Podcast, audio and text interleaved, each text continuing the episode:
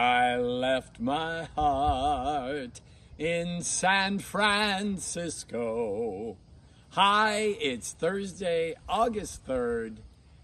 Today would have been Tony Bennett's 97th birthday. Here's to Tony. Tony Bennett said, It sounds so simple, but if we just be ourselves, then we're different from everybody else. Don't blend today. I don't want you to imitate anybody else. I want you to be you. What is your singular brand? How is your voice different? How are you different from anyone else on God's earth? Let me know.